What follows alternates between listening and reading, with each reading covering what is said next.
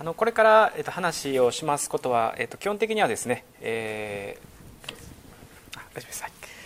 あのお手元のレジュメに書いて、えー、おることに従って、えー、進めていきます。であのタイトルですね。アメリカ大統領選挙における文化戦争というちょっと聞き慣れない言葉をあえて、えー、入れました。で大統領選挙そのものについてももちろんこれからですね、えー、そのシステムとかあの特徴について、えー、話をしていくつもりなんですけれども、えー、この文化戦争っていうですね言葉非常にあの、まあ、行々しい感じがします。そもそも文化に戦争があるのかって先ほどのですねご紹介にありましたように、えー、誰もが思うんですけども、えー、戦争というのはですね、えー、元来、えーまあ、武力を持って戦う、まあ、組織同士のですね戦いのことを、まあ、戦争と言いますがこれはそのえこの価値観をめぐってですね、えアメリカの場合非常に激しい戦いが、えこれまで繰り返されてきてですねそれがお互いこう一歩も引かないぐらいに非常にその激しいつばぜり合いをするがためにですねもうこれは戦争に例えられるぐらいにまあ、その凄まじいということがですね、まあ、この言葉から忍ばれます。ですから、まあ、今日私がお話したいことは、えー、この今回のですね大統領選挙一つをですね細かく分析するというよりかはこれまで過去の大統領選挙の中にですね流れてきたアメリカ人のものの考え方をですね大つかみでやっぱり、えー、こう考えてきたということなんですね。そしてこういったことを一つのベースをですね理解できると今後の、まあ、例えば今回2008年度の大統領選挙がどういうふうに推移していくかということをですね、えー、こう考える一つのものの見方を得ることができますし、えー、さらにですね今後の、えー、と大統領選挙とかさらにアメリカ政治ですねそういったものをこう分析するためのあの視点というものを、えー、なるべくあの広いあの大きい大枠としてですね得ていただきたいというふうに、えー、今日は考えています。であのこの大統領選挙をめぐってはですね、えー、これはもうさまざまな、え、論点があるんですけども今日私がですね一つ強調したい、え、ポイントの一つはアメリカが、えー、これは宗教国家であるっていうことですね。先進資本主義国家の中では極めて例外的な形でアメリカは非常に宗教性が高い。でこの点はですね意外と日本からは十分に見れてない点ではないかなと思います。あるいはそれをアメリカをですねキリスト教の国というふうに見た場合にも例えばブッシュ大統領に代表されるようなタイプのクリスチャンだけをですね、えー、こう想像してしまうっていうこともおそらくあると思うんですね。ですからそこのこう実際のですねアメリカ社会における宗教の役割とかそもそも宗教がですねどういう形で成り立っているのかあるいはどのようにですね変化してきたのかということを、え今日は、えお話ししてみたいというふうに思います。であの時間は非常にま限られてはいるんですけれどもえ最後ですねできればま10分から15分ぐらい、えー、と質疑応答の時間を設けたいと思ってますので、えこの話を聞きながらあこんなこと聞いてみたいなと思うことがあればですねどんどんメモを取っていただいたりあるいは今日の話で直接出てこないことであってもですね普段あのこう疑問に思っているようなことがあれば、え、後ほど、遠慮なくですねお尋ねいただければというふうに、え、思います。で最初に、えー、このアメリカ大統領選挙をですね、えー、少し振り返ってみたいんですけれどもといってももちろん全部振り返ることができませんから、えー、どのようにですね、えーと、な論点があったのかあるいはどのように見られてきたのかということをいくつかの、まあ、例をですね通じて考えてみたいと思いますでまず最初にですね、えー、ちょっと、あのえー、変わった視点から考えてみたいんですけどもえー、皆さんこの人のですね写真を見て誰か、えー、分かるでしょうか、えー、この人はですねあのアメリカの大統領選挙に非常にその心動かされてですねそしてアメリカという国でどうしても学びたいというふうに思って、えー、当時日本はまだ鎖国時代だったんですね。江戸時代の末期だったんですけども、えー、国禁を犯して、えーまあ、脱国しですね。アメリカで学んだ、えー、一人の青年がいました。もう一つですね彼が、えーと、どういうことであのそれをこう感じたかというとですね後に、えー、手紙の中でですねこういう言葉を彼残してるんですけども連邦史略というですね当時漢訳のアメリカ漢訳でですねのアメリカの地歴書があったんですね。これは中国からまあ日本に入ってきて当時のまあ中国における宣教師が記した本なんですけどもアメリカという国の地理であるとか歴史とかですね政治システムについて記した本をこの青年がですね読んでその大統領選挙があるということをしてですね脳みそがとろけ出そうになるほどに驚嘆したということでもう一体この同じ世界にですねそんな国があるのかということで彼はですねこの大統領選挙に非常に心強く動かされました。というのは江戸の末期というのはですねまだその江戸幕府が非常に揺らいできているとはいえ彼はですねもう自分が生まれ落ちたところのお殿様に仕えるしかなかったわけですよそしてお殿様の上には、まあえー、将軍がですねいるわけですけども日本で言えばですね、えー、その将軍を選挙で選ぶようなことをですねアメリカはやってるのかということで、えー、これはもう本当に彼はびっくりしたんですね。そして、えー、もうこれはですねどうしてもその国に行って学びたいということでもし見つかればこれはあの国禁を犯しますから最悪の場合死罪です。しかし、まあ、そういうですねリスクも、顧みず、彼は、まあ、あの脱国していくわけなんですけども、その人物はですね、えーと、新島城という人です、同志社の大学のですね同志社の、創始者ですけども、彼は、えー、1864年に、おおよそですね1年間かけて、アメリカに渡るんですけども彼をですねアメリカにいざなったこの原因の一つが大統領選挙なんですね。それぐらいに当時の若者にとってはですねそんなことがあり得るのかというぐらいにですね大きなショックを与えたわけであります。でまあ、新島城はですね、まあ、アメリカで、まあ、およそ、えーまあ、10年近く海外で学ぶんですけども、えー、それをですね日本にも持ち帰りたい、えー、あるいはその自由自由とかですね民主主義あるいはアメリカのですね教育制度などを日本でもにも持ち帰りたいということで、えー、学んだ後ですね、まあ、日本に帰って、え、教育にですね、まあ、あの邁進教育活動のですねに邁進していくわけで、え、あります。で次にですね、えー、まあ、これかなり古い話なんですけども、まあ、大統領選挙っていうのがもうすでにこの時代からですね、えー、まあ影響を与えていたということの一例として紹介いたしました。で、えーと、もう一つですね、えーと、もう一つ二つ例を考えてアメリカ大統領選挙において一体どういうことが論点になってきたのかっていうことをまず前回の選挙をですねちょっと振り返ってみたいと思うんですね。えー、これこれおそらくご記憶にある顔だと思うんですけども、まあ、ブッシュ大統領はもう皆さんご存知だと思いますけども、えー、隣にいるのはですね、えー、ケリー候補者でした。当時ですね、えー、ケリーという人が、えー、民主党の,、えーまあ、あの大統領候補としてブッシュとですね相争いましたそして結果としては、まあ、ほぼ50-50でですね本当にそのアメリカがまさに二分されるような形で結果が出たんですけども、まあ、ギリギリですねブッシュの方が、えーまあ、過半数を上回ったということで、まあ、結果的に彼が2期目のですね、えー、と大統領を、えー、務めることになりました。でちょうどですね2004年というのはどういう時代であったかというと、まあ、9.11の後ですねアフガン空爆がありまたその後ですねイラク戦争が始まりこの2004年の選挙というのはアメリカのですね国内世論でもだいぶこのあなんていうかなその意見が分かれてきたイラク戦争のですね大義を問う選挙だっていうふうに、えー、事前にですねだいぶあの言われていたんですね。これは国際社会からすれば当然そうでした。当時の日本もですねこの選挙によってこの選挙は、えー、イラク戦争のですね、えー、是非を問う選挙になるだろうというふうにですね、まあ、伝えられてきたんですけども結果、えー、結果というのはですねこの、えー、選挙の後には、えー、たあのあのいつでもですね、えー、この出口調査っていうのが行われるんですけども出口調査をした結果ですねこれはあの予想に反して、えー、選挙者のですねその有権者の投票行動というのはイラク戦争を第一とは考えずにですね全く違う指標でもって大統領選びをしていたということが明らかになりました。これはあのアメリカ国民にとってもですねそれから他の世界の人にとっても意外だったんですけどもでは当時ですねイラク戦争を上回るぐらいにアメリカ国民の、えー、この何て言うかな心に非常に関心を持ってですね移っていたのは何かっていうとこれはですねえー、この英語でモーラルバリューズっていうんですけれども道徳的な価値の問題です。でこれがですねイラク戦争の是非を上回ったんですね。あなたは何を基準にブッシュを選びましたか、えー、ケリーに投票しましたかっていうことを問われた時にですね道徳的な価値だ。つまりブッシュが持っている示す道徳的な価値を信じたから私はブッシュに私はケリーにっていうふうにですねこれはえここを基準にですね、え投票が行われたということが、出口調査によって明らかになったわけです。でこの道徳的価値というだけですと少し曖昧ですのでもう少し具体的にですねこの中身説明いたします2004年の選挙では3つの争点非常に具体的なですね3つの争点がありましたこれ何かと言いますと、えー、一つはですね、えー、これもあの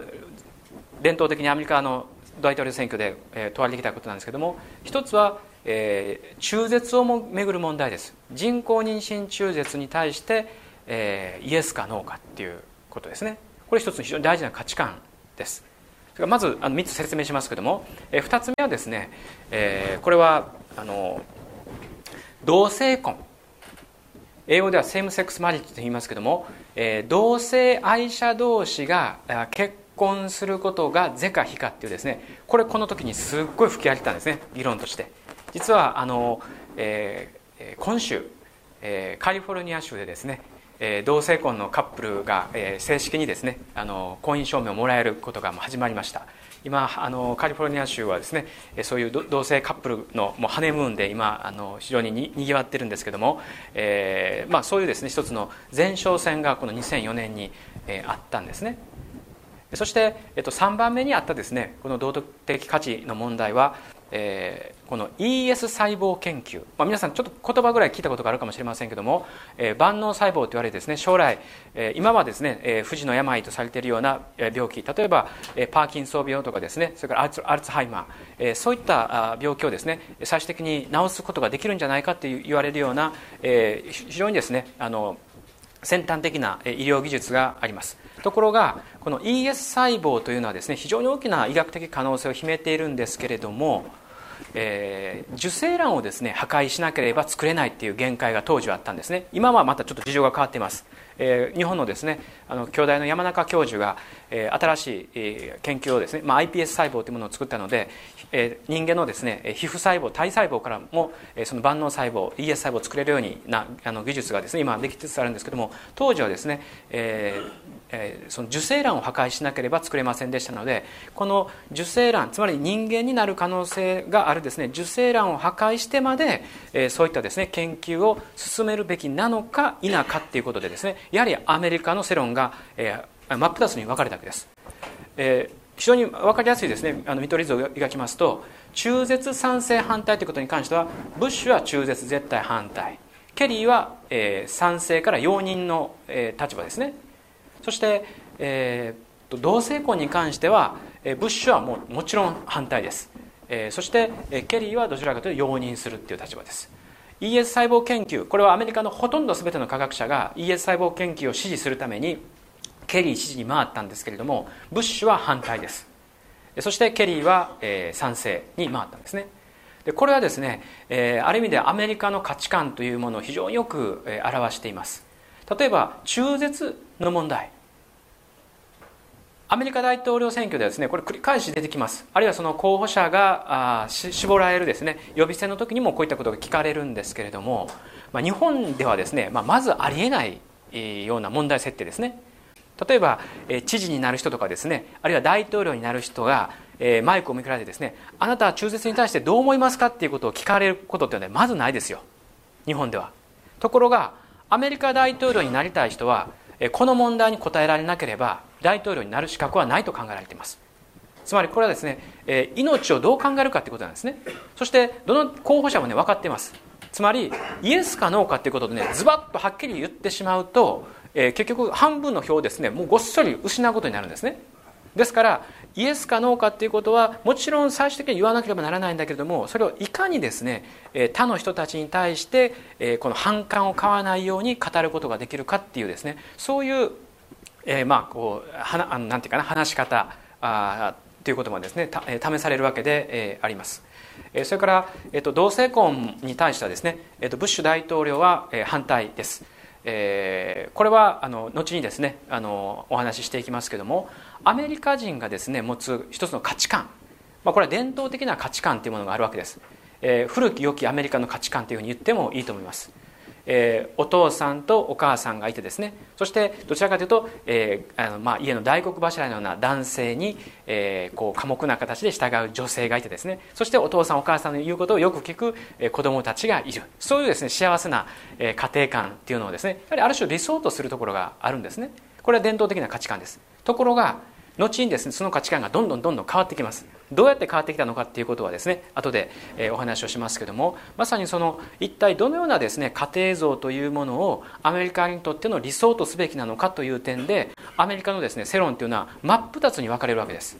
ほぼ半分に分かれます。中絶に関してほぼ半分に分かれるのと同じように、この同性婚がいいのかどうかということをめぐってもですねほぼ半分に分かれるんですね。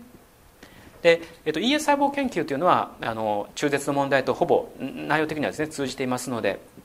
あのまあ、これも理解しやすいところだと思うんですけどもいずれにしても、えー、こういうですね、えー、大統領がどういうこのモーラルバリューズを持つかということが、えー、アメリカ国民にとってはイラク戦争より大事だったということです。これは、えーとですね、ある意味で、えー、あのそれ以前のですね大統領選挙を踏まえてみても、えー、十分にうなずける結果です。イラク戦争のですね影響力があまりにも世界に対して大きかったがためにこれが大問題になるだろうと言われたんですけども、えー、ずっとですね歴史的な大統領選挙においては国内問題より国際問題が争点になったということは一度もないんですよどんなに大きいですね事件が起こったとしてもやはり自分たちの国のがの将来をですね担うそういう人大統領がどういう、まあ、この、えー、国内政策とかですね価値観を持っているかということが、えーまあ、基本的には優先されてきたので、まあ、それも歴史的に振り返ればこれは不思議ではないんですけども当時はですね、えー、そうかっていうですね非常に意外な印象を、えー、国内国外に与えました。そして、えーと、いよいよですね、えーと、と2008年の大統領選挙が11月に行われようとしています。であのこの予備選のですね、えーまあ、様子については皆さんもおおむね、まあ、あのあのこういう顔ぶれ少しご存知だと思うんですけども、まあ、一番最後までですねもう、えー、絡みに絡んで、えー、あの接戦だったのはこのお二人ですね民主党候補者、えー、オバマと、えー、ヒラリー・クリントンがですね最後まで相争いましたけども、えー、共和党もですね、えー、あの必ずしも単純なレースではありませんでした。えー、意外にもですね検討した人物がいたりとか、えーまあ、いろんなあの、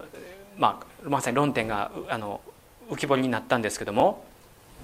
えー、っとですね、共和党の候補者は、えー、そそのですね、えー、人物ですね、えーまあ、このあのマケイン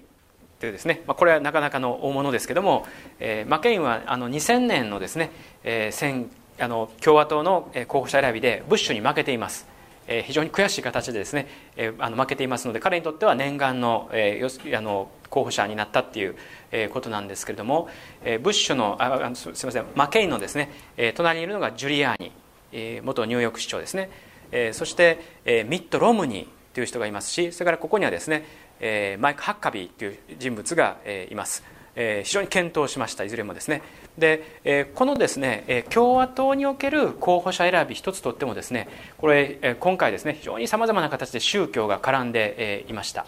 えー、例えば、まあ、あのジュリアーニはですね共和党候補者になろうとしていながらあの中絶に対して非常に容認なですねあの容認的な態度を取るので、まあ、いろいろあの文句がついたんですけれども、えー、このですね、えーミッド・ロムニーという人がですねこれ今回あの一つのですね争点になったわけです。なぜならば彼はですねモルモン教徒なんですね。でモルモン教徒であったのでアメリカ人はですねモルモン教徒のアメリカ大統領をあなたは受け入れることができますかどうかっていうですね調査がいろんな形でなされました。そして現時点ではですねかなり多くの人がいやいやそれはダメだろうっていうですねそういう反応があったんですね。でモルモン教をですねキリスト教と認めるかどうかということはなかなか微妙な問題ですので、まあ、これ以上立ち入りませんけども、え少なくとも多くの人はですねアメリカの伝統的なキリスト教とは違うというふうに考えています。ですから、えモルモン教の大統領はですね少なくとも今のアメリカはまだ許容できないですね。じゃあどういうですね宗教を持った大統領だったら許容できるか。これは歴代の大統領をですね、えー、振り返るならばもう明らかです。これまで、えーと、ブッシュに至るまでですね歴代の大統領のですねほとんど全ては、えー、プロテスタントのクリスチャンです。唯一一人だけ例外がいます。プロテスタントのクリスチャンではなかった唯一の例外は誰かというと、えー、J.F. ケネディです。これは当時のアメリカにはですね非常に衝撃的だったんですね。ケネディはアメリカ初のですねそしていまだ唯一のカトリックの大統領です。カトリックがなぜそんなに少ないのか。実際にはあの人口多いんですよ。しかしいまだですね1人しかカトリックの大統領が誕生していないというのはなぜなのかということも後ほど種明かしをいたします。それから、えっとえっとですね、このミッド・ロムニーの、えー、少し右上に行くマイク・ハッカビーという人ですね。彼はあのバプテスト派というですね教派の牧師でもあるんですけども、えー、まあこれは歴代のですね大統領選挙の中で、えーと、牧師が、えーと、候補者になるということはこれまでもたびたびありましたが、えー、彼はですね、え、もう全然資金力もないですし、え、そしてあの政治的な経験もそれほど十分ではありませんので、え、大したことはできないだろうというふうに言われたんですけども非常に検討するんですね。これはもう、えーとこのジュリアーニをですねもう圧倒するぐらいのパワーを見せつけました。でこれは彼をやっぱり支えたのがですね宗教勢力なんですね。宗教保守勢力っていうものがえこのマイク・ハッカビーを支えたがためにですねもちろん彼最終的にはえ共和党のえ大統領候補者にはなりませんでしたけれどもえ非常にですねその一つのえ宗教保守勢力のま潜在的な力をですねまざまざと見せつけた形になりました。ですからですね、まあ、今回の選挙はあのどういう形で今後推移していくかということは分かりませんけれども2004年とのですね関係で考えるならばやはりアメリカ国民のですねかなりの部分に影響を与えるこの宗教とか宗教の勢力ですねこれがやはり結果を左右するということはおおむね予測することができます。ですからえこの民主党のですね候補者であるヒラリー・クリントンとかですね、えバラック・オバマ。民主党の候補者っていうのはこれまでは自分のですね信仰を公のですね、え場で語る必要はなかったんですよ。どちらかというと世俗的な政党というふうに考えられていました。ですから、え、共和党のですね人たちのようにあんまり自分の信仰を熱く語る必要はなかったんですけども今回は全然違います。なぜならば前回ですねえブッシュとケリーとの戦いの中で民主党はですね、えその負けた敗因ということをですねもうきちんと分析しています。どこで負けたのか。これは宗教票をですね取りこぼしたんですね。かつてクリントンであればきちんとあのこの夫のクリントンですけども、えー、その、え夫のクリントンであればきちんと取り込んでいたような票をですね、え彼は、え落とすことによって結局僅差で負けちゃったんですね。ですから民主党は、えそれ以降ですねこれではいけないということでこの宗教勢力に対する目配せもですねかなりきちんとやってきています。ですからこれはオバマにしてもですねヒラリー・クリントンにしても自分がですね結構真面目にちゃんと教会行ってますよっていうことをですねこうアピールするんですよ、まあ、実際彼らはあの彼女も彼もですね、えー、とそういうところはきちんとしていますけれどもあえてですね言わなければならないというところに、まあ、今日的なですね事情それから前回の選挙を踏まえたですね反省というものが、え、あります。まあ、オバマに関して言うならばあの彼がですね所属している、まあ、彼はシカシカゴのですね Trinity United Church of Christ っていうところに所属していたんですねつい最近まで。ところがそのですね所属教会の黒人牧師がさまざまな問題発言人種差別的なですね発言をしたがためにオバマ陣営にですね非常にネガティブな影響をですね与えてしまいました。でその,、えーそのえー、ジェルマイア・ライトっていうですね牧師が、まあ、もう繰り返し問題発言をしていて彼はもう辞めたんですけどもその後に来たですね後任の牧師も、えー、非常にまずい発言をすることによってさらにオバマを、まあ、窮地に立たせるようなことになったんですね。でこれ別に教会彼が所属している教会のですね牧師が何をと普通には関係ないというふうに思うんですけどもそれが関係ないでは済まないところにやはりアメリカのですね、まあ、この政治と宗教との絡みを見ることができます。結果的にまあそういうことに業を煮やしたオバマは自分が長い間所属したもうこれ20年近くですね所属したシカゴの教会をですねもう辞めることになりました。これつい最近の出来事です。日本ではまああまり報道されませんけどアメリカではですねこのこと非常に大きな問題になっています。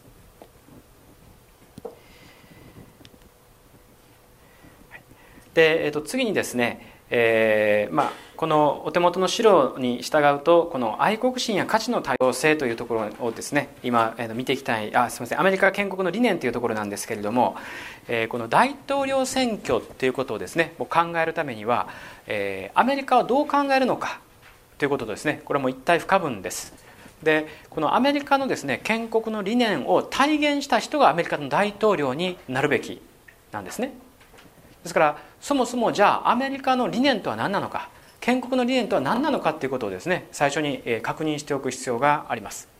大きくですね2つ挙げることができます。一つはこのピルグリム・ファーザーズと言われるですね、まあ、日本語にあの訳すならば、えーとまあ、あのピルグリムっていうのは巡礼という意味ですけども、えー、巡礼、えーまあ、ソフトでもですね、えー、言えるようなあ人物たちがですね、えー、一つは建国のですね、えー、礎になっています。これは、えー、このメイフラワー号に乗って1620年にアメリカに到着したですね一団が存在しています。彼らはどういう人物たちであったのか。彼らはですねもともとイギリスで生活していたんですけどもそこで宗教的な弾圧を受けてですね自分たちの信じたいことを自由に信じることができない社会から結果的に追い出される、え逃亡することになります。そして一旦オランダに逃れるんですけども自分たちが信じていることをですね、え誰のこの拘束束縛もなくですね本当に自由に信じられる新天地を求めて、え危険を冒してですね、このメイフラワー号に乗り込んで、そしてアメリカ東海岸にたどり着いたわけであります、新天地アメリカで信教の自由ということをですね、まあ、まさに実現しようとしたそういう開拓者たちがいました。ですからこれはですねアメリカ史の中でやっぱり忘れられない存在ですね。メイフラワー号とかピルグリム・ファーザーズたち。これは、えー、一言で言うならば、えー、アメリカの建国の理念の中にですね、えー、キリスト教の伝統もう少し具体的に言いますと、これはピューリタンの伝統がですね、はっきりと存在、しています。これはイギリス系イギリスで生まれたものですねあのピューリタンはですね、えー、と当時イギリスでは非常に弾圧されましたので、えー、アメリカで、えー、自分たちの信仰を、まあ、保持していきたいというふうに考えてそして、まあ、初期のアメリカあのピルグルファーザーズたちとですね後に来る人たちはさまざまな強派的な背景を持っていましたけれども、えー、その強派による、この争いということをですねなるべくしないようにということを考えて、えー、強派ごとにですね住み分けをするんですね。えー、クエーカーであればフィラデルフィアとかですね、えー、回収派であれば、えー、マサチューセッツ州という形でですね州による住み分けをして、まあ、今でもですねそのあの影響というのは非常に色濃く残って、えー、います。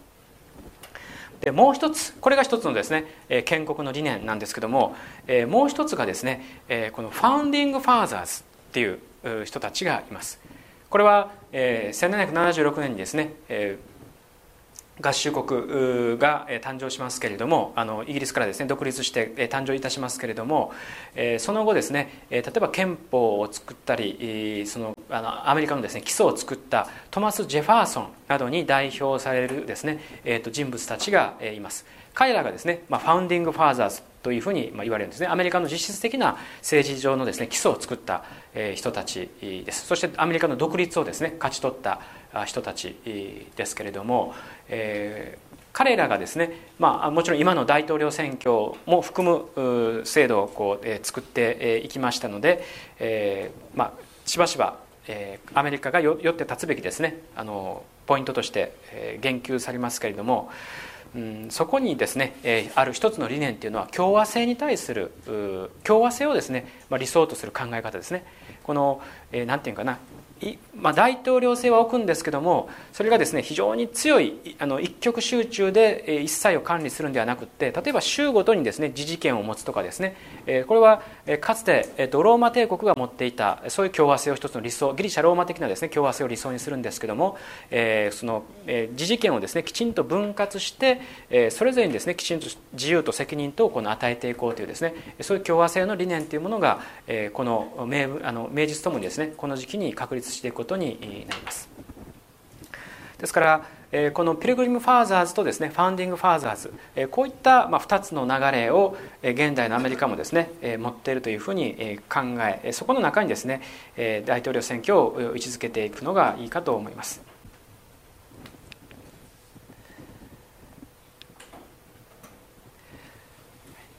で、えー、と次ですね、えーまあ、まだ初めのところなんですけどもあの愛国心や価値の多様性ということで、え、今日ですね、まあ、お話ししたいことの、え、ポイントの一つに文化戦争という言葉がああります。でこれはあのちょっとした漫画なんですけども、えーこの当時ですね当時は2004年の選挙の時に、え、アメリカが本当にこう二分された。あそしてその前のですね2000年の時にも、えー、これはブッシュとですね、えー、あのアル・ゴア候補がですねやはり戦って本当にこの僅差で、えー、まさにあの勝負は決したんですけども、えー、この繰り返しですねちょうど真っ二つに割られるアメリカがですねまさにディバイディングアメリカ分あのこう二分されるですねアメリカとして国民の中にもですね定着することになります。でこの共和党はですね、えー、まあレッドあの赤をですね一つのシンボル的な色にしてますしそれから民主党は青をあのシンボルにしてますのでこのレッドステイツとですねブルーステイツこれにですねアメリカが本当にこの色分けされてその赤と青のこの対立っていうことでですね分断されたアメリカを一体どうしていくのかっていうことがですね、えー、まあ長く議論になってきたわけなんですけども今回2008年の選挙っていうのはですねまさにそれを引き受ける形になります。共和党候補者でありですね民主党候補者であれ確実にですね有権者に伝えなければならないメッセージは二分されたアメリカを私は一致へと導くっていうことをですね強く語らなければならないんですね。ですから、えー、まあ、オバマはですねチェンジっていうこと、えー、変化っていうことをですねしばしば前面に出してきましたけれども、えー、両方両陣営のですね候補者が非常によく口にした、えキーワードの一つが unity っていう言葉です、え一致統一っていうことですね。二分されたアメリカ。お互いがですね相争い合い。そして、えー、この90年後半以降ですね culture war というふうにまで言われるぐらいですね、えー、お互い譲り合わないような、えー、国民同士がですねもう憎み合うんじゃなくてきちんと妥協っていうのを見出してアメリカとしての unity を見出していく。そのために私は大統領になりますよっていうことをですね、えー、これは、えー今後オバマにしてもマケイにしてもですねきちんと自分の施策をですね示さなければなりません。でこの「ウォー」というですね言葉が使われざるを得ないぐらいにですね先ほど言いましたこの価値観の対立というものが非常に激化してきたということです。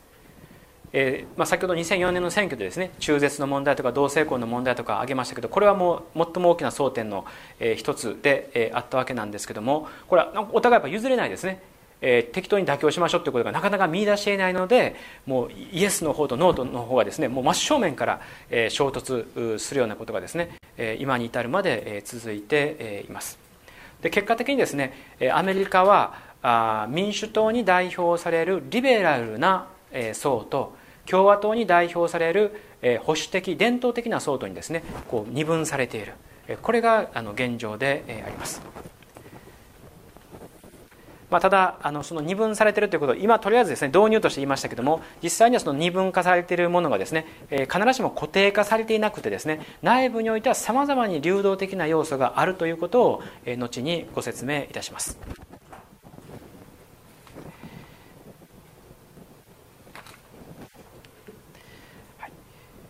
で次にですねあの2番目のところに入っていきたいんですけどもじゃあそもそもアメリカにおける宗教とは一体何なのかっていうことをですね、えー、外観してみたいと思いますで、えー、とこういうですね「Do you believe God exists?」というですねこういう質問「あなたは神が存在すると信じていますか?」っていうですねこういう質問がですねこれもう繰り返し、えーえーまあ、なされてきてるんですけども、えー、アメリカ国民はですね、えー、これに対して非常に高いパーセンテージを、えー、イエスというですね答えを、えー、あの示します。で、えー、このですね、えー、じゃあそもそもゴッドとは何なのかっていうことをですね、まあ、これから少し考えていきたいんですけども、えー、このゴッドっていうのはですね、えー中まあ、なんていうかな、えーと、一般的なあるいは抽象的なですね神という言葉とはちょっと違います。日本語に訳せばもちろん神に違いないんですけどもこれはあの、まあ、神社でですねお祭りしている神様とかですね、えー、その神様仏様という時に我々が普通に使う神では少し違っていましてこのですね英語でいう「ゴッド」少なくともアメリカでですねこの言葉が使われた時には、えー、これは明確にですね一つの具体的なイメージがあります。これ何かというと,、えーと、聖書の神なんですね。聖書に記されている神を信じるというふうに多くの人がこう考えます。ですから何か超越的な存在が、えー、まあ、なんかあのあることを私は信じますというですね。そういうもちろん漠然としたイメージを持っている人もいますけども、えー、ほとんどの人はですね、えー、聖書の神を信じる、えアメリカの歴史に即して言うならばそれはユダユダやキリスト教的な神だというふうに言い換えてもいいでしょう。でこのですね、えーと、調査を、えー、もう長くやってきているのがですね、えーと、ギャラップっていうまあ、調査機関です。これは、まあ、ギャラップはですね、えー、日本の新聞社もよく使いますので皆さんもあの目にすること耳にすることはあると思うんですけれどもそのギャラップがですね、えーとどういうふうなあこの結果を出したのかということを2006年のものからですね少し見てみたいと思います。ちょっとこう映像でですねあのまとめあの非常に短いものですけども数字がパッパッと出てきます。でちょっとそれですね後でまた補足説明しますので、えー、っと音声は多分あのちょっとこれ今届いてませんので、えー、きちんと聞こえないかもしれませんけども映像でですね少し様子を追っていただきたいと思います。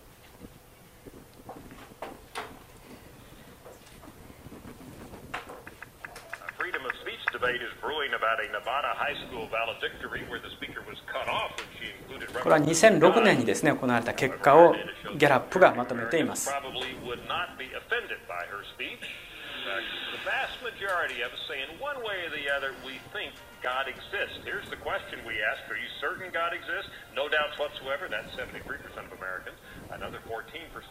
まあ革新的に信じている人が73%、そして多分いるだろうという人が14%いるっていうことですね。そして全部合わせると87%のアメリカ人が神の存在を信じているということを歌っています。その内訳についてですねさらに調査をしていくんですね。年齢別です。これはえ年寄りが信じてて若い人は信じていないかというとそうじゃなくてですねこれは比較的若い人もかなり確率がですねあのあのイエスの確率が高いということですね。え90%以上の若者がえ神を信じています。あまり年代による差がないです。それから次はですね学歴による差があるかどうかです。高学年の人はですね宗教をバカにするか。というとですねそうじゃないんですね。ポストグラジュエイト学位を取っている人90%以上がですね神を信じています。年収による違いがあるかどうかです。金持ちがですね、えどうか貧乏人がどうかとかですねそういうふうなもう非常に大きな年収による差なんですけども、えー、非常に、え高収入の人もですね神を信じているということが分かります。これは地域差ですね。地域差もあまりないということが分かります。それから共和党と民主党で差があるかということなんですけどももちろん共和党の方が高いんですけども民主党もですね85%の人が信じてるということなんですね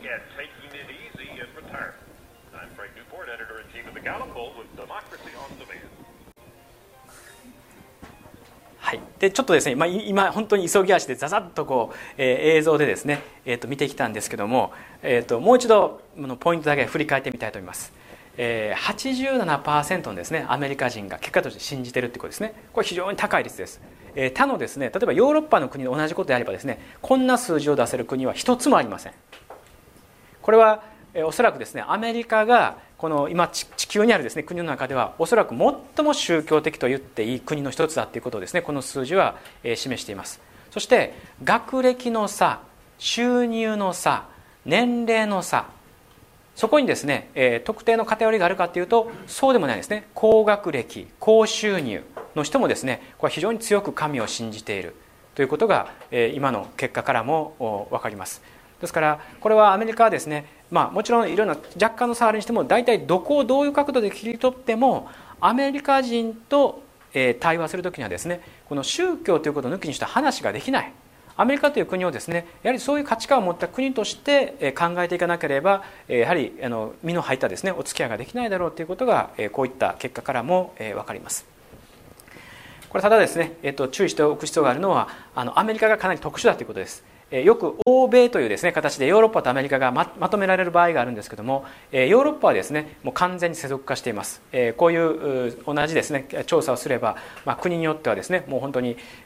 神の存在を信じるかもう30%から40%とかですねそういう割合になりますね。それからここのですね今のデータには出てきませんでしたけれども、えー、と日曜日にですね教会に行くこの出席率これも長い期間ですねギャロップが調査してきてるんですけどもこれは第二次世界大戦の直後からそれからベトナム戦争9.11の直後現在に至るまでですねほぼ一定の数字を維持しています。これは約ですね4割のアメリカ人が毎週日曜日にですねこれ教会に行ってるんですね。これは半端な数ではありません。こういうですねこれこれに匹敵できる国っていうのは他にありません。ヨーロッパで同じ調査をすると大体ですね3%から5%です。いかに違うかって分かりますね、えー、せいぜいいいとこ行ってですね5%ですよ。ですからヨーロッパに旅行してですね立派な教会ありますよ本当に。すっごいね。ところが日曜日に行ってもですねもうガランガランです。閑古鳥が鳴いてるっていう言葉がですねもうぴったりというぐらいですね。本当にその寂しくなるような状況がこれほとんどですね。アメリカはかなりそれとは対照的です。で次にですね、えー、じゃあそのアメリカの宗教というものは、えー、具体的にどういうふうなですね、えー、種類によってこう構成されているのかということを簡単に、えー、説明しておきたいと思います。まず、えーと、プロテスタントがですね49%、まあ、ほぼ半分を、えーと、占めています、えー、このプロテスタントというのはあの後に説明しますけどいろんな教派があるんですね。それ一切合切含めて、えー、大体半分ぐらいが、えー、あのえー、アメリカ人の宗教です。ですから、まあ、こういった数字から見ても分かりますようにアメリカがですねプロテスタントの国としての自己理解を持ってるっていうのは、えーまあ、人口比的に見てもですね、まあ、これはあの納得がいくもので、えー、あります。ところがあこれにですね続くのがこれカトリックなんですね。えー、ケネディがですね唯一カトリックの大統領だということを言いましたけれども、えー、このカトリックの人口比っていうのは当然大きく変化してきています。19世紀の末ぐらいからですね特にアイルランド系の移民を中心にしてどっとアメリカにこの入ってくるんですけども当時カトリックはですねえー、19世紀からあの20世紀の前半ぐらいにまでかけてはですねカトリックっていうのはアメリカの宗教ではないというふうに考えられました。カトリックのアメリカ人っていうのは二級市民だというふうに考えられたんですね。アメリカできちんとビジネスをやっていこう政治の世界でやっていこうと思ったらですねプロテスタントでなければならなかったんですよ。それぐらいにカトリック移民っていうのは非常に差別をされました。アメリカ人がそれだけですねプロテスタントを自分たちのアイデンティティのよりどころとしてるっていうことですね。ですからケネディが大統領に選ばれたというですね、まあ、60年代ですけどもこの時代はですねそういう非常にそのカトリックに対して二級市民的な扱いをしていたアメリカ社会がだんだんとですねカトリックを自分たちの仲間として受け入れてきたですね一つの節目でもあったわけです。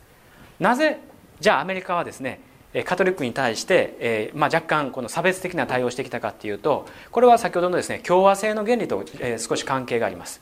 カトリックはですね誰に対して忠誠を使うか。誓う誓うかというとですねこれ共和的政府ではなくてアメリカ政府ではなくてですね最後、まあ、一旦一旦そういうところに対して身を置きながらも最終的にはですねバチカンローマ教皇にですね、え忠誠を使う。だからいつ裏切り者になるかわからないものとしてですねやはりカトリックは扱われたんですね。でそれがアメリカ化してくる。カトリックだけどもきちんと一アメリカ人としてですね立派な市民生活を送れるということを何十年という歴史をかけて証明する中で認められていく。そして今やですね4分の1です。これ非常に大きい数です。というのはプロテスタントは全部一切合切含めて50%ですけども単一の教派で24%もなるようなものは一つもありません。ですから単独の教派ではですねカトリックが圧倒的に多いんですね。ですからこのカトリックの票をどのように取るかということで大統領選挙の結果というのはですね非常に大きく変わってきます。アメリカのカトリック勢力はですねこれは一枚岩ではありません。カトリックはですねどちらかというとこの、えー、ていうかな保守的なイメージで見られがちなんですけどもアメリカのカトリックはですねもうリベラル派から保守派までですねこれはもう全部揃ってます。非常にリベラルな人たくさんいます。ですからこのカトリックはですね、えー、やはりあの非常にあの大統領選挙を考えるときには、えー、重要なファクターの一つになります。それからあとはですね数は少ないんですけどもユダヤ教ですね。え、このあのユダヤ教は数は2%ぐらいです、まあ、もちろん都市によってはあのニューヨークとかですね、え、そういう都市によっては非常に数あの人口比が高いところがありますけども、え、全米をですね平均すると,、えー、と2%ぐらいですがあ建国以来ですねユダヤ人たちがアメリカに及ぼしてきた影響というのはやっぱかなり大きいと思いますね。えー、っともちろん最初はピューリタンたちだけだったんですけどもだんだんとユダヤ人たちのですね入植者がこう入ってくる中で、えー、ビジネスとかですね政治の世界にも影響を及ぼします。えー、ですから今は、まあ、特にユダヤ教ということで、えーまあ、アメリカがですねあの、まあ、国内的国国際的に考えなければならないのはイスラエルとの関係です。えー、これはつい最近オバマもですねイスラエルに対してどうあなたは考えるのかという質問を突きつけられて私は今まで通りイスラエルをですねきちんとあの擁護する支持するですね立場を維持していくということをですね明言いたしました。これは、えー、下手にですねいやイスラエルに対しては全然非否でいきますよとかですね、えー、場合によっては批判的な態度を取り,、ま、取りますよなんていうことを言うとこれは、えー、この反ユダヤ主義っていうですね落印をされたりとかあるいはユダヤ人勢力からですねこうそっぽを向かれると人口比は少なくてもですねやはりそのいろんな形で選挙に影響を及ぼすということをですね、まあ、彼はよく知っていますね。ですから、えーと、人口比以上にですねユダヤ教の影響力っていうのはアメリカの中では非常に大きいと。それが結果的にですね、まあ、問題でもあるんですね。問題であるというのは、えー、やっぱイスラエルに対してですね非常に過度にシンパシーを示しますので、えー、なかなかですね中東和平の仲介役にアメリカになれません。これ全然中立ではないからですね、えー、パレスチナ今ハマスとハマスというですねあの、えー、いわゆるアメリカから言うならばテロ集団と、えー、それからイスラエルとのですね和平交渉の一つとして、え、停戦協定がですね、え、つい最近結ばれました。これいつ崩れるか分かりませんけれども、えー、それはですねもうアメリカは完全にイスラエル寄りのスタンスをずっと取り続けていますので、えー、これはあの仲介役にはですねもう全くなれない状況です。まあ、これもあのアメリカの歴史とですね、えー、関係があります。えー、それから、えー、っとモルモン教ですね先ほど言いましたこれモルモン教はうんと、まあ、やっぱこれ2%というのはかなり大きい数だというふうに考えていいと思います。えー、先ほどですね、まあ、モルモン教に関してはあのあまり深く立ち入らないということを申し上げたんですけれどもやはりいくつかですね説明をしておく必要があると思います、えー、モルモン教をですねはじめアメリカ生まれのキリスト教というのがあります。ほとんどのですね教派っていうのはこれはヨーロッパいやそのイギリス経由でですねアメリカに入ってきてるんですね、えー、発祥の地はですね大体ヨーロッパです。ところがアメリカで生まれたですねキリスト教というのがいくつかありましてモルモン教それからエホバの証人です。これ代表的なものですね。これはアメリカで誕生しアメリカで大きくなった、えー、キリスト教です、まあ、一応キリスト教というのにここで言っておきたいと思うんですけども。でこのモルモン教はですね今あのミッド・ロムニーがですねお前モルモンだから大統領になれないぞっていうふうな陰口を叩かれるだけではなくてですねこれにはもうさらに深い歴史的なやっぱりあの経緯がありまして、えー、モルモンがですね誕生した、まあ、あのジョセフ・スミスという人が創始者なんですけども、えー、やはり彼らはですね聖書以外に別の経典、まあ、モルモン系というですね経典を持っていたがためにお前たちはキリスト教ではないということでもう当初から迫害されるんですね。非常に弾圧されました、えー、最終的にその、えー、創始者のですねジョセフ・スミスはごく注視するんですけども、えー、散々ですね弾圧されて追われるんですね。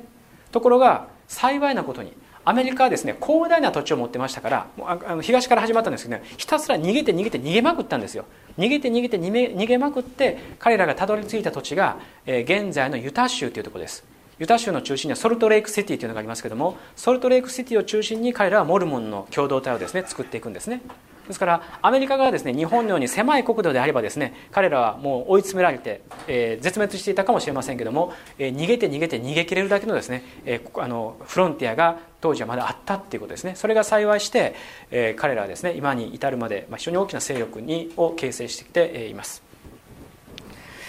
それからですねそれ以外の宗教というものがこれ一切合切含めて11%あります。ここにはですね仏教とかヒンズー教とかそれから最近数が増えているイスラム教徒ですね。これはあの大体統計上1%に満たない宗教はですね、えー、と普通あの表に現れてきません。その他ということでまとめられるんですけども実際ムスリムはですね今1%前後、まあ、あの人によっては2%すでにいるっていう人もいますけども、えーまあ、アメリカの中では増えている宗教の、えー、と一つです。しかしまだまだ、えー、と少数派ですね、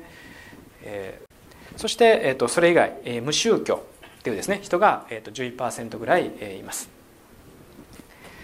これが、まあ、アメリカのですね、えーまあ、宗教別人口比のあらましです。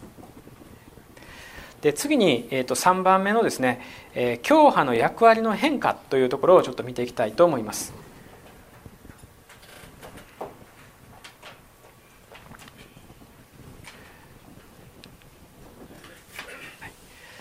えー、ここにはですねあのー、まあ、メイフラワー号に乗ってきてやってきた人たちおよびその直後にやってきた人たちのですね主な教派を書いておきました。メイフラワー号は主にこの回収派と言われるですね、えー、人たちが多かったんですけども、えー、初期のですねアメリカっていうのは改革派長老派とかメソジスト教会とかですね聖公会バプテスト派というですねそういう、えー、と諸教会がやってきて、えー、自分たちそれぞれのやり方で、えー、と信教のですね自由をこう守っていこう。そういうふうですね国づくりをしていこうということで、まあ、お互い納得し合っていました。もちろんあの、えー、なんていうかな小さい争いが生じたことは、えー、あります。でこういうですね、えー、そのピルグルム・ファーザーズたちにまで、えー、遡ることができるような建国以来の伝統的な教派のことをですね、えー、メインラインチャーチ主流派教会というふうに言います。よくメインラインメインラインというんですね。アメリカあの英語では言うんですけどもメインラインと言われた時にはですね、まあ、主としてこういう教派のことを、えー、含むというふうに考えておいて、えー、ください。でこういうですね教派ですから長い歴史をアメリカの中で持っていますので今もですねもちろん一定の影響力を社会や政治に対して及ぼすことができます。でそういうですね主流派教会に遅れてやってきたのがですね、えー、一つはカトリック教会。です、えー、これは主流派教会今はですね25%占めてますのでもうある意味で主流中の主流なんですけども、えー、当初はですねカトリック教会は遅れてやってきた教派しかもプロテスタントではない教派として、えー、まあまあ、二流あのちょっとですね差別的な扱いを、えー、受けてきたわけで、えー、あります。でえっ、とですねこういう、まあ、あとそのあの後にですね、えーと、新興復興運動などで、えーまあ、力を増してきて今アメリカの中でも最も元気がある教派の一つが、えー、ペンテコステ派というですね、えー、教派ですね、えー、これはあの今から説明します宗教右派勢力宗教保守勢力のですね、えーと、中核に位置するような、まあ、存在でもあります。でこれまでアメリカの歴史の中で、えー、こういうですね教派の区別っていうのは非常に重要な役割をしていました。もともとはですねそのテリトリーの区分けにまであの力を及ぼすぐらいにあのそれぞれのですね違いっていうものは、えー、あの大事でしたしまたそれがですね、えーまあ、一つの枠組みを形成してきたんですけどもこの教派の役割というものがですね大きく変化してきています。これはまいつぐらいから変化してきているかということをですねはっきりとこの時点からというふうに、えー、と言うことは難しいんですけどもやはり戦後ですね、え、この教派の役割というものが変化してきて決定的にそれにがですねもう形になって現れてきたのが1980年代以降です。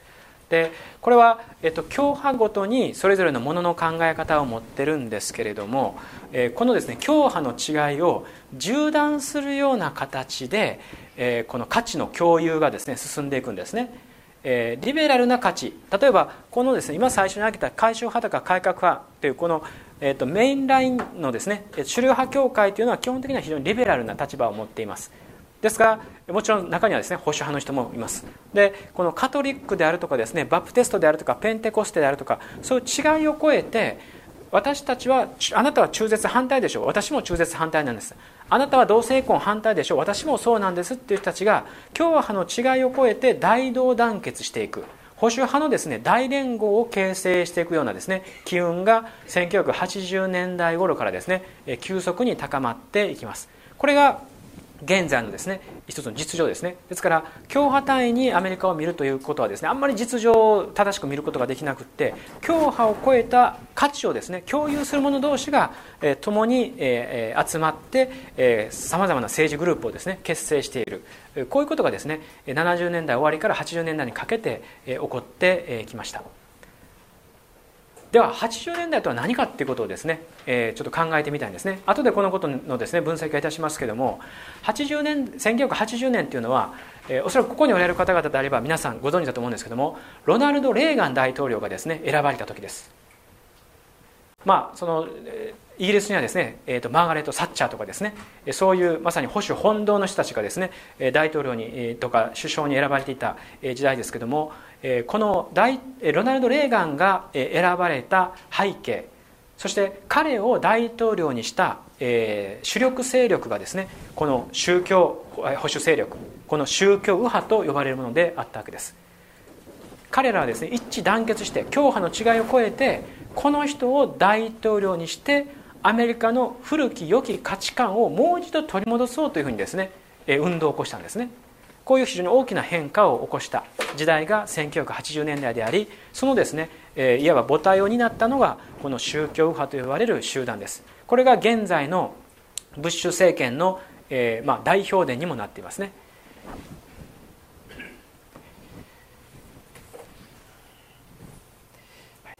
で、えーとまあ、あのあの福音派というふうにですね呼ばれたり宗教派と呼ばれたりしますけども、まあ、福音派というのはより広い概念です、えーと、大体アメリカのです、ね、人口の、えーまあ、これ統計にもよるんですけども30%から40%ぐらいが福音派と呼ばれる人たちだというふうに言われています。この福音派というのはですね実はこの教派名ではないんですね。教派名ではなくて教派を超えて価値をですね一致する者たちがですね一般的に福音派というふうに呼ばれています。でその福音派の中でもより政治的なですねコミットメント政治的な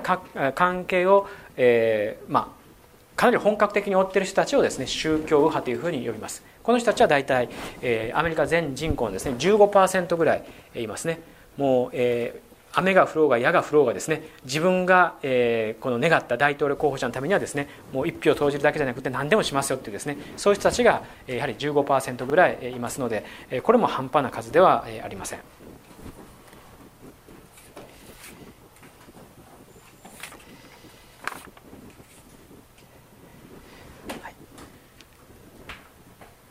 ではですね次に、えーと、アメリカのですね、えーとまあ、大統領選挙とそれからあの政治と宗教の関係を考えるときに、えー、どうしてもですね避けて通れない事柄の一つとして、えー、この政教分離について、えー、お話をしておきたいと思います。でこの、えーと、政教分離のですね、えーこの根拠になっているのはあのアメリカ合衆国憲法の、えっと、修正第1条1791年に施行された、えー、ものなんですけどもそのですねあの文章の一部を、えー、あのお手元の資料に書いておきました。で、え、っとですね、あのこの前半の方をちょっと読んでみたいんですけども連邦議会は国境を樹立しあるいは信教の自由信教上の自由な行為を禁止する法律を制定してはならないということなんですね。えー、国境を樹立したりですね信教の自由な行為を禁止する法律を、えー、制定してはいけないということをですね、えー、この修正第一条が歌ってえいます。でここでですね注目すべきなのはですね、えー、っと国境を樹立するということはこれは当然、えー、っと特定の教派が、えー、アメリカのですね国境になってはいけないということなんですね。これは、えー、ピルグリム・ファーザーたちがですね求めた理念が全く崩れるからです。自分たちが信じていることをですね本当にそれぞれが自由に行うためには一つの教派とか宗教がですね圧倒的な地位を占めるということはこれ望ましいことではありません。ですから国境を作ってはいけないよということがまず第一に打たれています。ところがアメリカのですね、えー、と政治とか宗教を考える上で非常に大事な点はですねむしろ2番目にあります。これは信教上の自由な行為をですね禁止してはいけませんよということです。一つ一つをですね言うと簡単に言うと。えー、つまりこのパブリックな場であれプライベートな場であれですね、えー、この個人の信仰というものを妨げるようなことをしてはいけませんよということを歌っていますのでこれがですね、えー、例えば日本の考える政教分離とかヨーロッパにおけるですね一部の政教分離の考え方とかなり性格が異なるところなんですね。で例えば政教分離という言葉を日本語でですね日本語のニュアンスで言うとこのセパレーション・オブ・リリジョン・ポリティクスというですね政治と宗教は分けましょうという形で理解できると思います。つまり公の場はですねつまり公というのは政治の場は政治に任せてですね宗教というものは自分の個人の心の中で信じてくださいと。どんな口頭無形なことをですね信じていただいても結構だけどもそれをパブリックな場に公の場にですね持ち出すことはダメですよっていうことなんですね。これが一般的な政教分離の考え方ではないかなというふうにあの思います。これは実はですね政教分離には非常にいろんなバリエーションがありましてこういうですね、えー、公の場と、えー、プライベートな場をですねきちんと切り分けて宗教を公の場に持ち込ませないようにするですね、えー、やり方。これをフランス型のですね政教分離というふうによく言います、えー、公の場にですねそういう宗教的なものを持ち込ませないんですね。ですからえー、政治家が宗教活動にですね関与するなんてことももちろんご法度ですしあるいはその女子学生がスカーフヒジャーブというですねスカーフをかぶって学校に行くこともフランスではダメなんですよ。それは宗教的なシンボルを他の人にですね見せつけることによってある種の宗教的な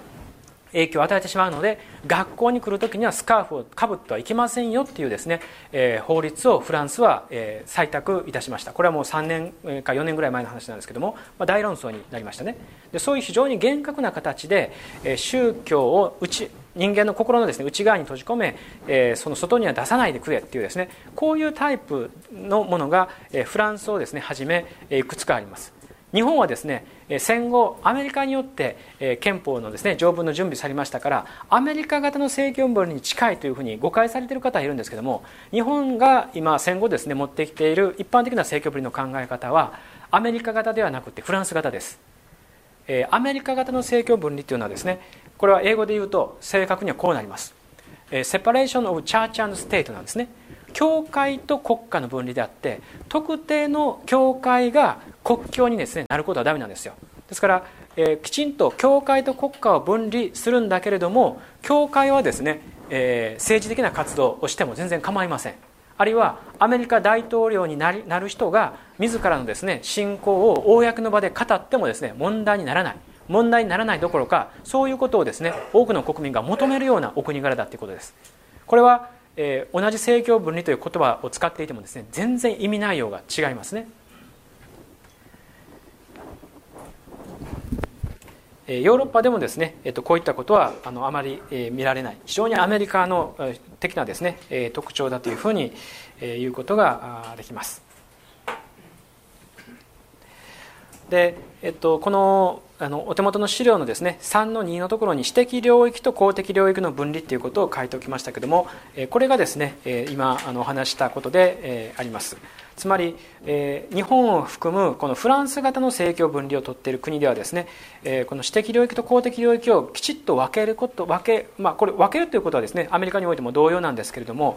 宗教活動をですね公的な領域から排除することによって政教分離と考えてるんですね。アメリカの場合はそうじゃないということです。公的領域においても信教の自由を妨げてはいけませんよっていうですねことがそもそも修正憲法修正第一条で謳われているということですねですからこの政教分離っていう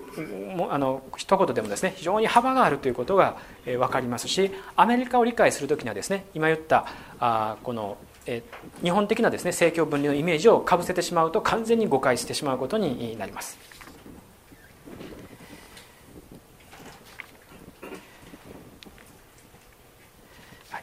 で、えっと、次にですね大統領選挙とまあ宗教勢力の関係について、えー、話を進めていきたいと思います、えー、お手元の資料の4番目にあたります。でこのですねあのどういう背景でもって宗教勢力が大統領選挙に関わってきたのかということをここでお話ししようと思います。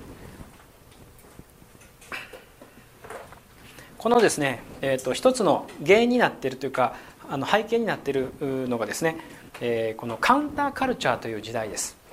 1960年代ですね。この1960年代のですね、えー、まあ、カウンターカルチャー日本語で言うならば、えー、の対抗文化というふうにですね、えーと、訳されるんですけども対抗文化のですね文化とは何かっていうとこれは伝統的な文化です。アメリカが持ってきた伝統的な文化にいわばカウンターをですね食らわすような文化がこの時代出てきました。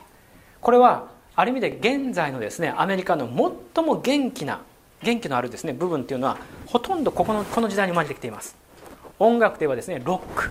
アメリカのですね、えー、音楽のですね本当に原点をいくようなあのロックとかそういったものはこの時代に生まれてきますしそれからその、えー、パソコンですね。例えばビル・ゲイツとかですね、えー、アップルのスティーブ・ジョブズ。こういった人物たちがですね、えー、まあ、あのガレージでですね、えー、パソコンなんかを作り始めたのはですねまさにこの時代です。つまりカルチャーメインカルチャーというのはですね IBM に代表されるような巨大なですねコンピューター産業があったんですけどもそういったですねメインカルチャーにこの対抗していくようなこの抵抗がですね若者の文化を中心に始まっていきます。そして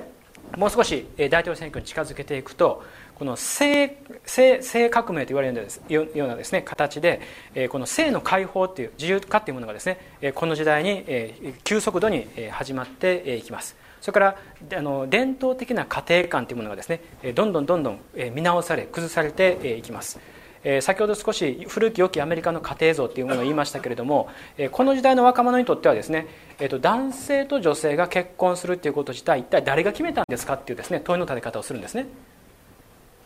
つまり男性2人と例えば女性3人がですね同じ家で過ごして共同生活してですねなぜ悪いのかというですねそういう非常に実験的な、まあ、ある種こう生活がですねどんどんされていきます。当然生まれてくる子供はですね誰がお父さんなのかお母さんなのかわからないというですね子供がこの頃すごく増えてくるんですね。しかしそれがいわば伝統的文化に対するカウンターとしてですね非常に広く支持された時代でもあります。えそれからあ、えー、とドラッグですね、えその麻薬とかそういうものもこの時代にですね非常に、えー、と蔓延してくることになります、まあ、それも、えまあ、文化のですね特徴の一つにはなりました。でこういう形で非常にエネルギッシュなアメリカのですね、え文化的なこの革命というものがこの時代に起こってそれが今のアメリカをですね元気づけている原点にもなっているという意味ではこれは非常に重要な時代です。ところがこのですね時代が良きものだけを生み出したのかというですね反省が70年代ぐらいから始まります。なぜかというとその頃ですねそれまで比較的安定したアメリカ社会の中において犯罪率が急増していきます。これはドラッグなどをですね中心にさまざまなです、ね、ブラックマーケットが形成されて犯罪率がですね非常に高くなっていくんですね。そして同じ時期離婚率がですね同じく急増していきます。ここがガーッと本当にですねうなぎ登りですねこう上がっていくんですね、えー、もう、えーと、それまでであれば一生ですね添い遂げたはずの男性女性夫と妻がですねもう簡単に別れていく。くっついては別れくっついては別れっていうことが当たり前のような社会になっていく。そういうですね変化の中で確かにこれは若者にとっては良かったし社会に良き刺激を与えたからでも本当にこのまま行ってしまっていいんだろうかというですね疑念がどんどんどんどん高まってくる。これが、えー、まさにですね、えー、1980年代にかけてピークを迎えることになります。ここでですねえ宗教派勢力がですね関わってくるわけです。でえー、っと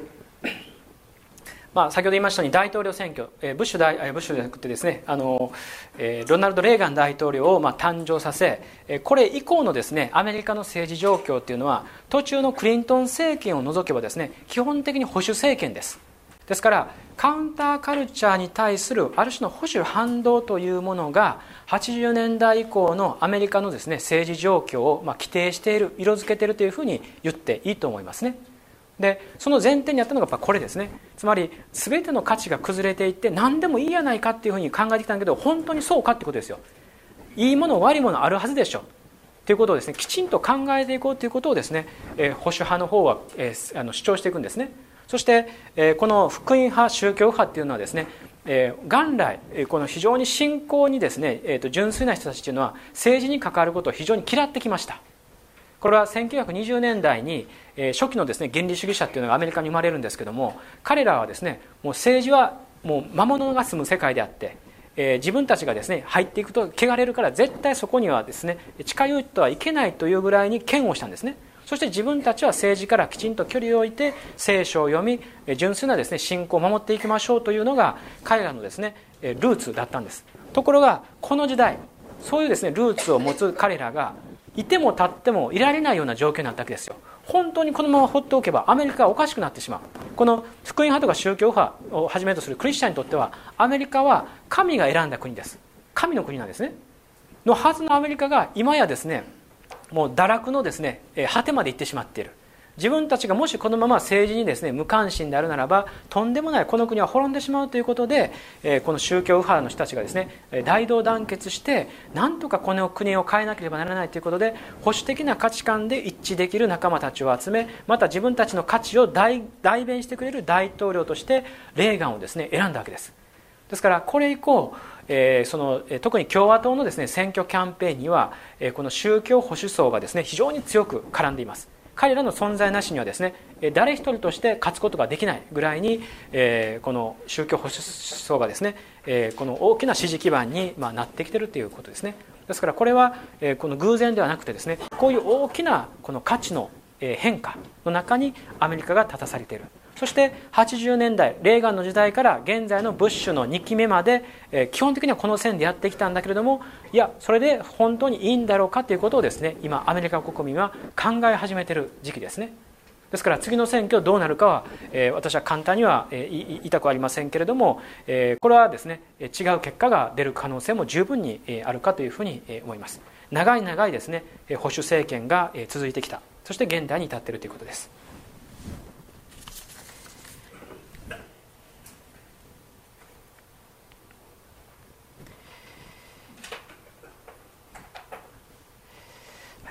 でえーとですね、最初にあの文化戦争カルチャーウォーかということでですねこの言葉を挙げましたけれどもアメリカをですねまさに二分する価値の対立というものが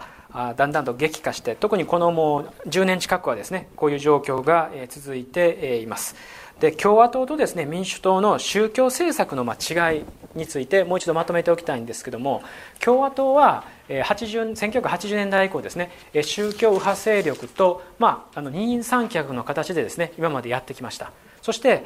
民主党の方はえー、あまりですね、えー、そういったことにはきちんと目配せせずに、まあ、あの反発するようなことは言いませんけれども、えー、基本的には自分たちのリベラルな立場をですね貫いてきたんですね。ところがそれがですね事あるごとに選挙で裏目に出てきたということをですね彼らは気づき始めます。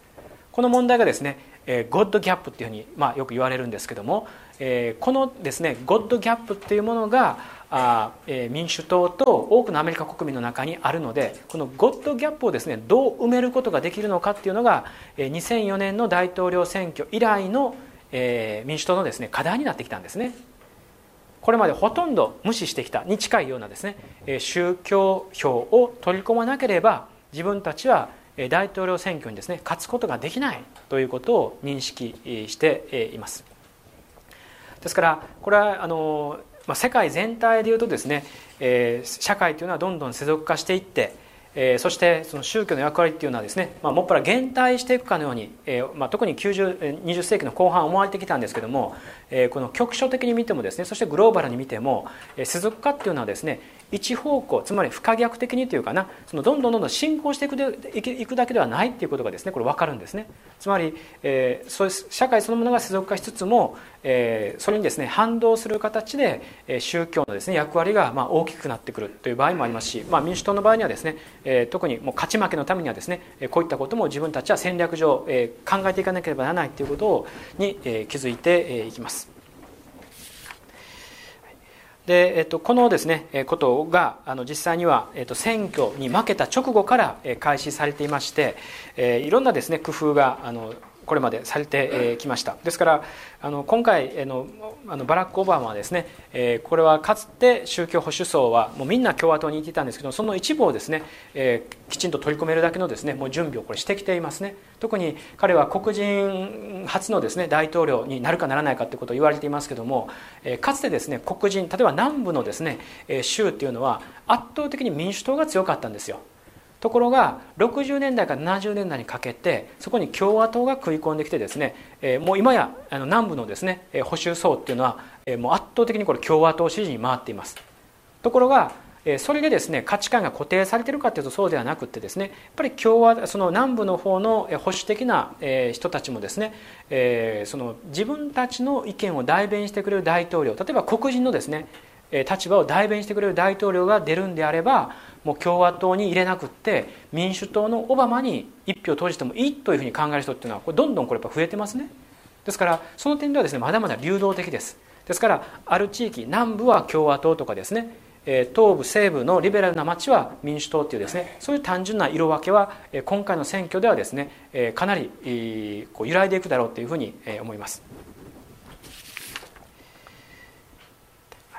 で、えっと、もう一つですねあのお手元の資料にちょっと書いておいたんですけども、えー、福音派内部ですね。福音派とか宗教右派の内部の中においてもこれは決して一枚岩ではないっていうことが、えーと、だいぶ分かってきています。いろんなですね、えー、と多様化が進んでいます、えアジェンダの多様化っていうふうにまとめることができるんですけども、えこれまで、えまあ、その特にですね、えー、と中絶とか同性愛に批判をすることで、え大同団結してきたんですけども、えこの宗教勢力のですね中でも若者はもうこれだけではついていけないんですね。自分たちにとって大事なのはこの中絶の問題とかですね同性愛の問題だけではなくってイラク戦争の問題例えばアメリカ国民にとってはですねアブグレーブとかガンタナモに代表されるようなですね拷問をするような自分たちの国の在り方の問題エイズの問題それから貧困の問題そういったことにもですね目を向けるべき時じゃないかということでだいぶですねこの同じ福音派宗教派の内部でもですね流動化しています。世代間の違いというものがですね現れてきています。ですからそういうですね特に若い層を中心にして、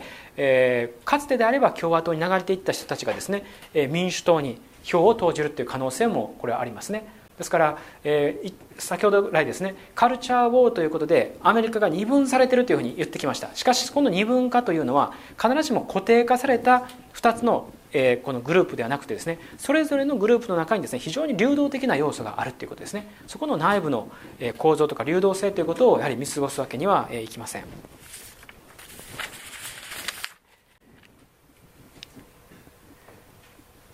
それでは、えー、と最後ですね、えー、と時間もだいぶ押してきましたので、えー、とまとめのところに入っていきたいんですけども、えー、この終わりにというところでですね、えー、と個人のアイデンティティとですね国家のアイデンティティナショナルアイデンティティというものこれがですねアメリカの大統領選挙を考えるときに非常にま大事ですね、えー、一個人として一国民としてですねどう大統領選挙に関わっていくのかということを通じて結果的にアメリカという国をですねどのような国として望むのかというですねナショナルアイデンティティを形成していくですね場が、えー、この国民的行事としての大統領選挙です。そして今までの話からですね、えー、おそらくお分かりいただけると思うんですけどもこの個人のアイデンティティつまり信仰どのようなものを信じるかというですね価値のレベルから、えー、国にですねどのようなえ願いを託すかっていうですね国家のアイデンティティまでですね、えいずれもこれはアメリカがですね持つ宗教との関わりをですね抜きにしては説明できないっていうことですね。ピルグリム・ファーザーズファウンディング・ファーザーズ、そういったですね、まあ、建国の源流を持つんですけれども、現在もなおですね、この宗教との関わりの中でそれぞれが自分の立ち位置を決めたり、国家に対するですね、期待というものを語ることになっています。ですからこういう非常にあの例外的なですね宗教国家としての側面をアメリカが持っているということをですねやはりきちんと見ていく必要があるということです。でこれはえー、ですね、アメリカを、えー、と見ていく上で大事な側面なんですけどもこのですね、まあ、私がさらに次に問いたいのはですね、えー、アメリカにとって良い価値例えば自由と民主主義これアメリカ人がですね最も尊ぶ価値の一つですけどもアメリカが掲げる自由と民主主義とかアメリカが掲げる政教分離の理念というものがですね他の世界に対しても同じく価値あるものかどうかということはまた別問題ですね。自分たちにとって良い価値が他の人たちにとってもですね良いかどうかっていうのはこれは必ずしもわからないわけですけどもしかし、えー、あのこれまでのですね外交政策の中で、えー、アメリカはですね自分たちの価値をグローバルの世界の中でもですね展開しようとしてですねさまざ、まな圧力を生んできました。これはかつてであれば共産主義との戦いです。これは90年代にですね一致を終結を見ます。そしてこの仮想的としての、まあ、ある種共産主義がですねなくなった後アメリカがですね今一番睨みを利かしているのはイランをはじめとするこれはイスラム諸国ですね。これある種の仮想的な役割もすでに果たしてしまっていますけどもイスラム的な価値とのですね対立っていうことをなかなか脱却できない。そこの調整がですねできないでいるということの現実もあります。ですからアメリカ的な価値というものはですねすでにグローバルな価値の一部としてもう一部どころかどころかその中心として機能はしてるんですけれども本当にそれをですねグローバルな価値として他の世界にですね押し付け続けていいのかどうかっていうことのですね検証というものはおそらく次の大統領がですねしなければならないことです。ブッシュ大統領まではですねそれができませんでした。これはもうアメリカの一国主義ということで京都議定書からも脱退するしそれから核不拡散条約からもですね脱退する。さまざまなですね国際的な取り組みから脱退してアメリカの国益をですねひたすら追い続けてきたんですね。結果的にアメリカに対するかつてのような尊敬とか憧れとかですねそういう眼差しっていうのは世界の中からどんどん失われていきます。しかしこのままではですね世界秩序自体がやっぱおかしくなっていきますからいろいろな異なる価値観とアメリカの価値観とですねすり合わせ調整できるような大統領がえ次のですね大統領に求められる資質だっていうことですねですからそういうことをですねおそらく多くのアメリカ国民も考えているでしょうし、まあ、あの日本を含むですね同盟国あるいは他の世界もです国もですねやっぱりこういった次期大統領のですね対外政策がどうなるかということも